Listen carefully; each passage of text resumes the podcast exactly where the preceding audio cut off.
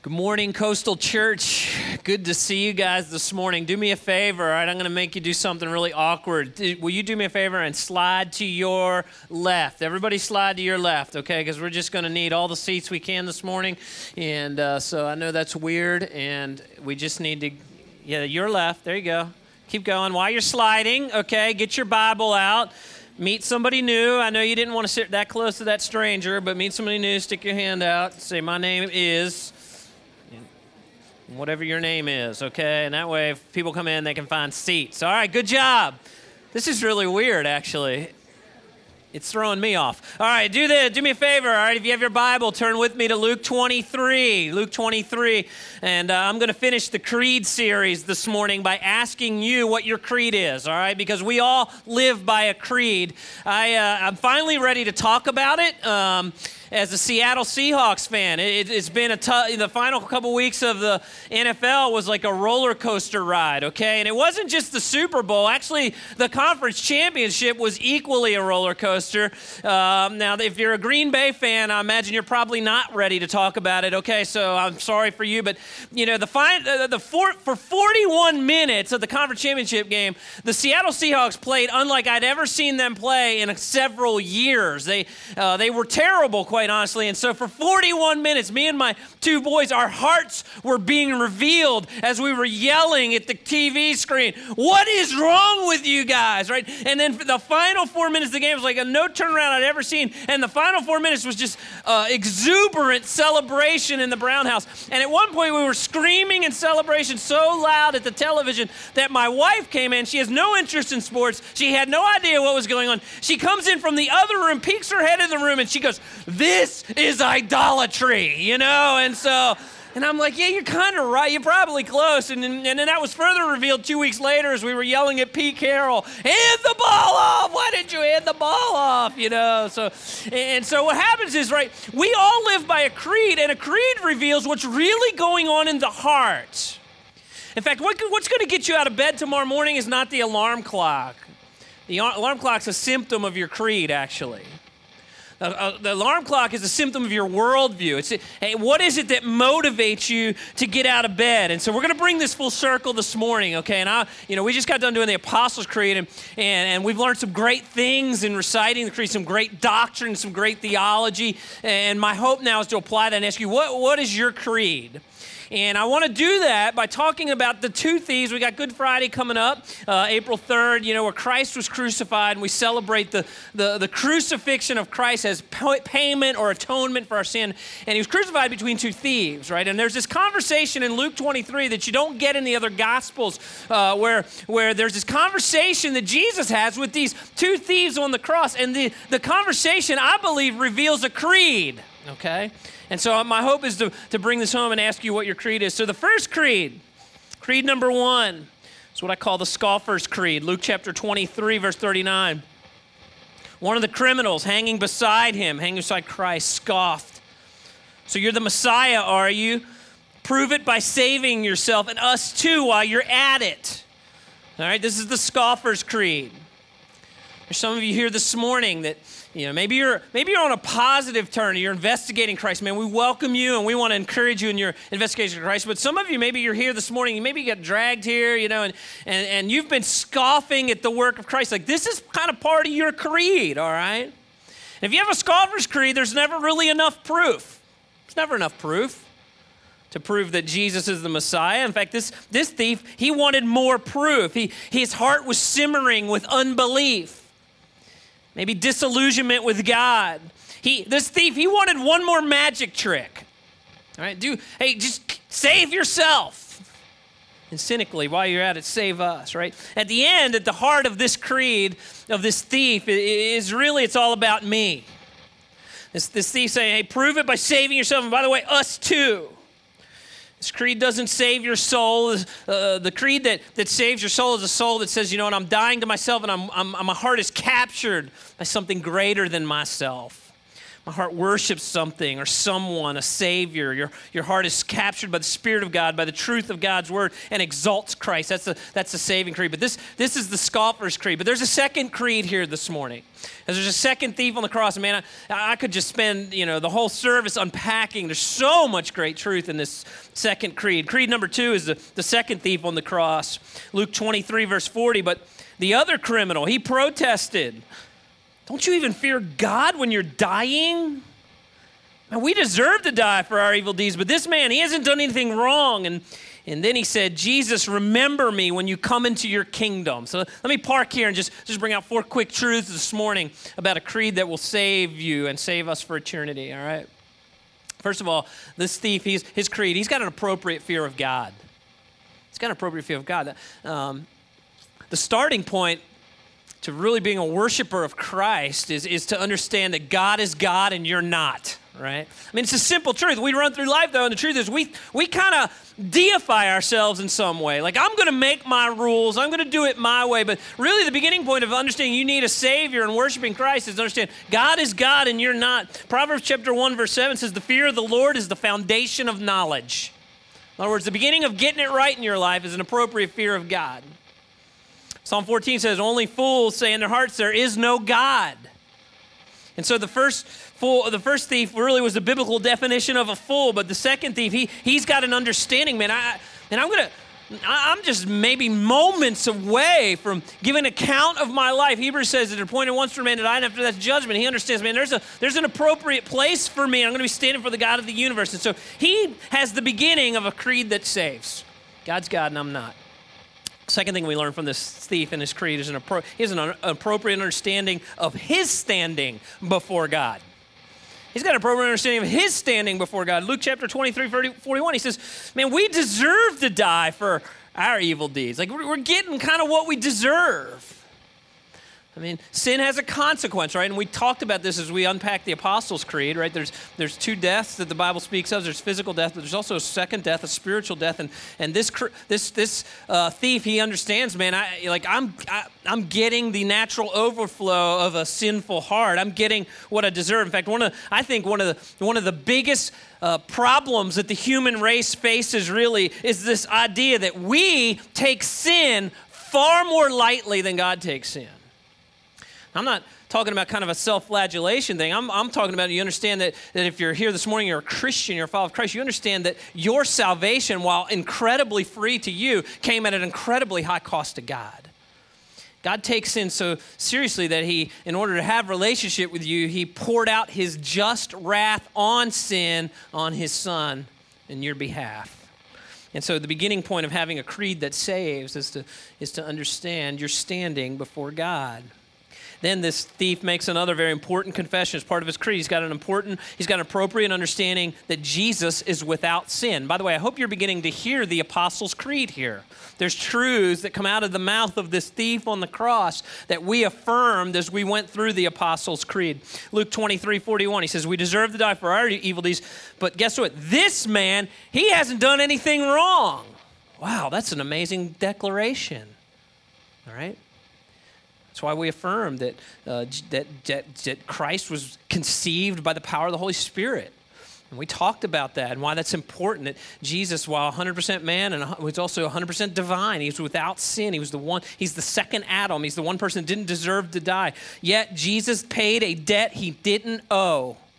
And he was the only appropriate sacrifice to pay a debt that we owed. He suffered, uh, he suffered, he took upon himself the wrath of God for sinners. Jesus for sinners was slain. And this thief understood that. And then he made a fourth part of his confession. He had an appropriate understanding of Jesus as king. He had an appropriate understanding of Jesus as king. Check this out in Luke chapter 23, verse 42. Then Jesus said, Remember me when you come into your kingdom. Remember me when you come into your kingdom. Man, I could, I could spend an hour here, okay, but I'm to I'm to give it an overview, all right?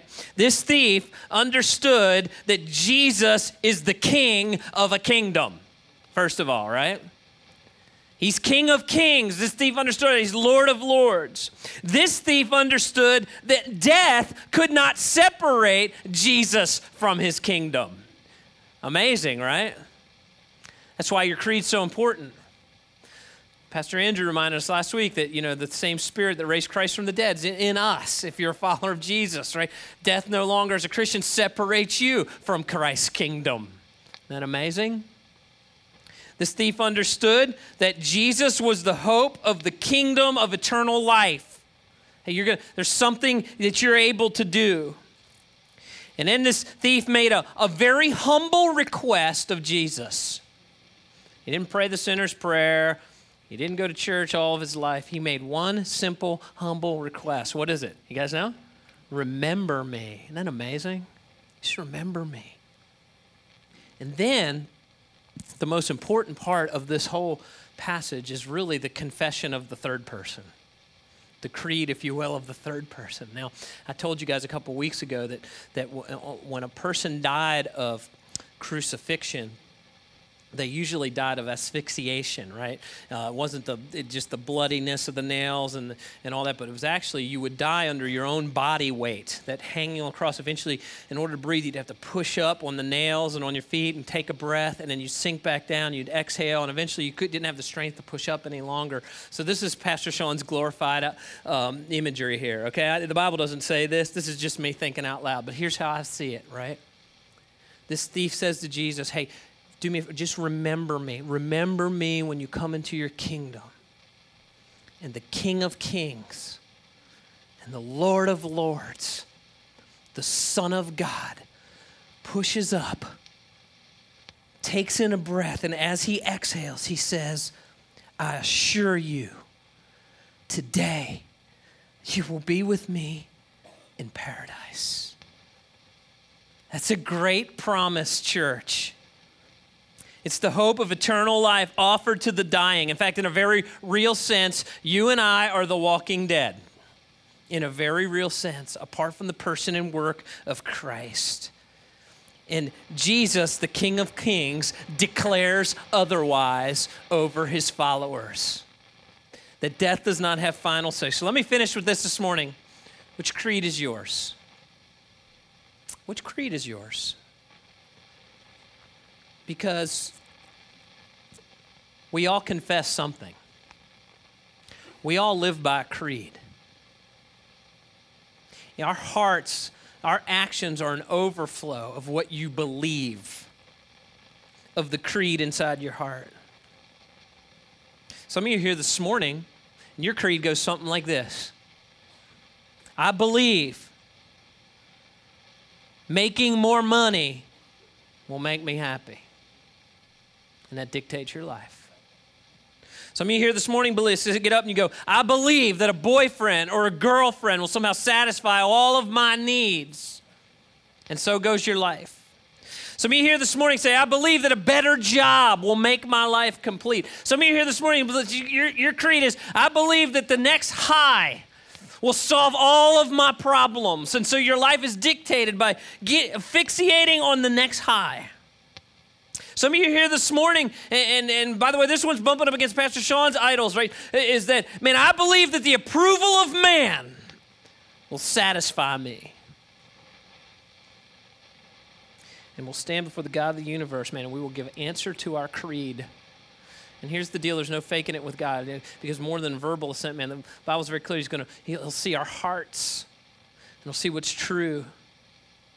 And some of us are going to stand before God and we're going to utter, man, I believed you were unfair, or I believed you were not worth believing, or I believed I was better on my own, or I believed you were a joke, or I believed you were not even worth investigating.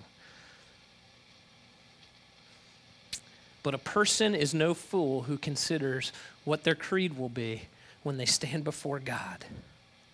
A person is no fool who lives with the end in view. And so here's my prayer for you this morning, church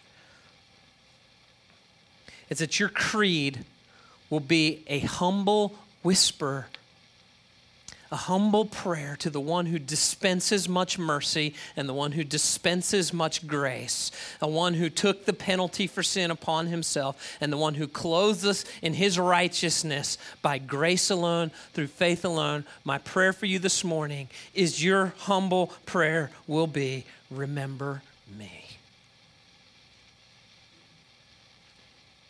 And Jesus will say to you today, and today you will be with me in paradise. Church, we praise God for his Son, our Savior, Jesus Christ, our only hope. And my prayer for you this morning is this will be your confession. I believe in Jesus Christ, his only Son, our Lord. Let's close with prayer. Everybody bow your head and close your eyes. You know, maybe you're here this morning, you've taken this kind of this deep theological journey with us through the creed, and, and today I wanted to kind of make it at a crossroads, and I want to say, ask you, what's your creed? What's your heart confess? What is it that you really believe? Maybe this morning as I was teaching, there's just been this moment of clarity, and you go, you know what? I, I have been believing that money or relationships or the next high or the next experience, man, that will breathe life into my soul. And maybe as I'm teaching, you realize, man, I'm exhausted by that. And this morning, I want to, I want my creed to change. And I want to confess the one who gives life and confess the one who gives grace. So, what I'm going to do this morning, I'm going to pray a simple prayer. And one of the things I always say, there's nothing magical about prayer. This is just an opportunity to do business with the God of the universe who loves us, sent his son for us, whose spirit is working in our hearts and gives us opportunities to connect with him. So I'm going to pray a simple prayer, and if that's you, I just want you to pray it along in your heart and use this as an opportunity to do business with God. So let's pray. God, in the name of your Son, Jesus Christ, I simply ask, will you please remember me? God, I desperately, I, I admit this morning, I desperately need saving from the penalty of my sin. I recognize this morning, Jesus, as you're the king of a kingdom. I recognize Jesus as you as the sinless one who conquered death. And I recognize you as the only hope for this life and the life to come. And as best I understand it this morning, I place my trust in God's Son, my Savior. I believe in Jesus Christ, his only Son, our Lord. Amen and amen. All right, so if you prayed that this morning, you'd like to let me know on the side of that bulletin as a tear off, and you just fill it out and say, Hey, Pastor Sean, I'd like to talk to someone. I, I prayed with you this morning. I'd like to talk about my spiritual journey. Uh, we'd love to know more about that. We will get with you this week. So here's what we're going to do we're going to make a little transition. Unfortunately, or fortunately, maybe I got to do a little church business, okay? And then I've got a special treat for you this morning, okay? So, um, so, this morning is this morning we're going to vote uh, on the purchase of Kroger. And I, we've spent a lot of time sharing with you guys the vision. Uh, I do want to add a little bit of clarity this morning that this vote is not signing a contract. This vote is not purchasing Kroger. This vote is really the membership saying, hey, we're behind the leadership to continue down this journey. Does that make sense? And so, just like when you buy a house, uh, we're now in the stage where we're going to do due diligence, okay, and make sure that we're not buying a lemon. Does that make sense? And so, we're not coming with any money to the table till we know that this is a good purchase for Coastal. Uh, so this week, the contract went in front of our lawyer. He made some changes. Okay, we're going to put some contingencies in. We're going to send it back to them. We'll sign that, send it back to them. Uh, we did find out. So here's a couple prayer points. Okay, we did find out that they actually have another offer. They're, but they're honoring our contract. They offers for more money. So, uh, so God is still with us. Just keep praying. Okay, and then this week we're going to begin to do our due diligence. Like we're going to try to look at the HVAC system, make sure that suits our needs, okay? If it doesn't, that would be a big expense, but let's pray that's not the case because the, the essentially the million dollars we're trying to raise, it does not include things like that. So we just want to keep being prayerful. Does that make sense? And so, you know, we're going to do our due diligence going forward if assuming the vote is yes. And, and so next week, uh, I'll give you a little update on that as I know, and I'll give you, uh, we'll give you uh, the report on the vote, okay? So here's how we're going to do this, okay? Everybody should have a green card, okay? If you didn't get one, just on your way out, go get one. We didn't didn't mean to overlook you. We really want everybody to have one. We want you to, to place your vote, sign your name, and do that kind of thing. Okay, so I'm going to give you a minute to do that. Um, feel like I should play Jeopardy music. Um, but so if you guys would just uh, fill that out, and, and here's what we're going to do. We're just going to have you drop that in the offering plate. Okay, so with that, uh, I'm going to ask the ushers to come forward, and you guys can come forward now. Okay, usually I know we usually play music, but I'll let you come forward now. And then I want to do something really special. You guys are in for a treat this morning. Um, as you may know, tonight down at the Hampton Coliseum, there's a concert with uh, some artists. Chris Tomlin's in town.